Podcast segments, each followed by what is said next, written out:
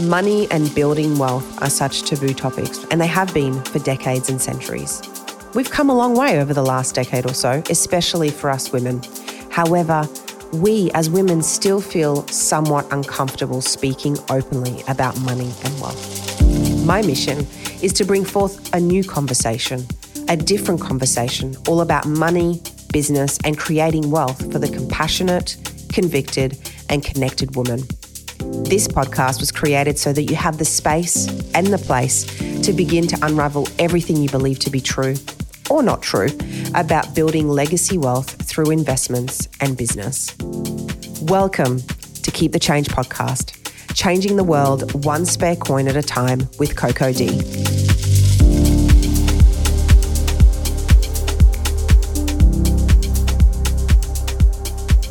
Hello, hello from Bali.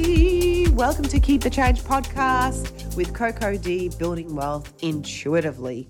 Today, I have a pretty cool question, actually, that was sent to me via email from one of our listeners. Thank you so much. How do you set up cash flow businesses? Now, that is a really cool question because, you know, as you know, cash flow businesses is something that I speak about quite often, and it's something that really does allow you to build wealth quickly and also build strong foundations, because especially when your businesses are across multiple industries, it really gives you that breadth of security. When one industry may be suffering, you're not really emotional because you know you have money coming in from other streams of income that may not be affected by whatever is happening in the economy. If you take COVID, for example, good old COVID, uh, it affected some industries negatively, but affected others very positively. So having a portfolio of cash flow businesses across different industries is, is pretty cool. Um, it allows you to really ride the swings, the ups and downs in different ways.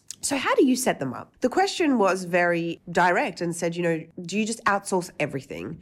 And then it becomes a passive investment. So let me just address firstly the word passive.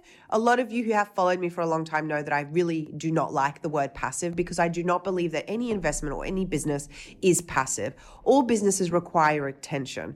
And so the, the money that you make from these businesses becomes residual. There still needs an element of your energy. Even if you're sitting on the board and you have board meetings every month, you still need to be active so that when you turn up to your board meetings, you understand exactly what's been going on. You have the finger on your finger, not the finger, you have your finger on the pulse with your businesses. And that requires you to un- have a level of understanding of what, what is going on in those businesses. So that's why I don't believe that anything is passive.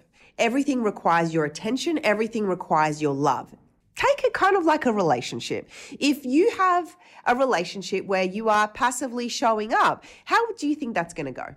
Not very well. So the same happens with your business and your investments. Your businesses, your investments still require your attention and your love. And without it, well, you know what? They won't grow, or they will grow, and sooner or later things will happen where it will affect the cash flow that's coming in. So please remember that passive income is not really something that's real. Residual income is more the word that I like to use. So that addresses that part of the question. So to answer the remainder of the question, which is, do I just outsource everything? Look, it really depends on the industry and the business. Is the business a startup? Is the business something that I've purchased? Those two are really important to understand, because if it's a startup, am I part of that startup phase? And if I am, how much time is it going to take of mine? Does it then take away from my other ventures? If it is a, per, a business that I have purchased, then again, what does that require of me? And what stage of maturity is the business at? For me, with all of my businesses, I tend to, and again, this is how I do it, doesn't mean that that's how other people do it,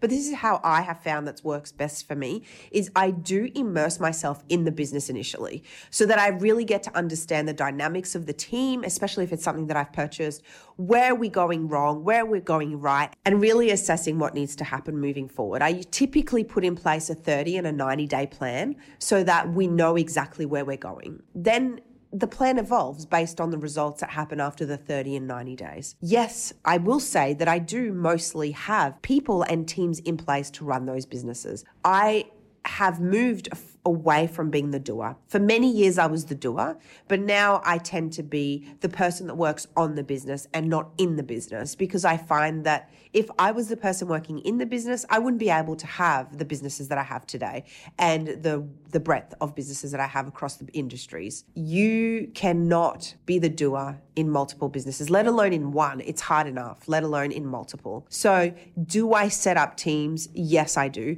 Do I have teams in place externally to each business, like an accountant, like a mentor, uh, like a broker, who then work with each of those businesses? Definitely. It is key to have the right teams in place to assist you and support you, because even if you are C E O, you still need support yourself. So cash flow businesses, in my opinion, are amazing for wealth building. And if anything, I think they're, they're great foundational ways to continue to build wealth, especially when you can purchase a business that is already making cash flow. It means that you're pretty much jumping ahead of the startup phase. Startups can be, firstly, very exhausting, secondly, capital intensive, and also they take time. Even if you are getting an upswing into a, a, a new market or the economy is really favoring that industry, startups are very, let's just say, I don't want to say hard, but they are very time consuming and all consuming, really. So what can you do if you are looking to establish multiple, or let's say even one cash flow business? I really recommend that you spend time in the business so that you can understand it top to bottom, so that when you are working on the business, your team cannot pull the wool over your eyes. You understand exactly what goes on, so that if a manager or a doer operationally tell you that something hasn't been done because of X, Y, Z, you know that that cannot be true. You know how to fix that. You know what to put in place so that they overcome the hurdles. If you haven't done the doing, it becomes a lot harder to provide suggestions, to provide solutions to problems. So that's why I always say having skin in the game, spending some time on the floor with your people will always make a huge difference to how you show up in the business. Now, some people will tell you differently. This is just how Coco does it. This is what has worked for me in the past, and this is what has continued to work for me right now. Flow businesses are definitely, in my opinion, the way to go for building wealth, and there are so many available opportunities out there currently that are on the market and also that you can start. So give it a go. Cash flow businesses is a big yes for me. Thank you so very much for listening to this episode and for coming along for the ride that is wealth building. It's a wild one. Now, for all the information we spoke about, please refer to the show notes. Remember to leave a review if you feel called to, and if you want to soak up more and lick my brain about business and legacy wealth, subscribe to my YouTube channel. Come and join me on Instagram and Facebook. You can find me under Coco D, D double E. See you soon.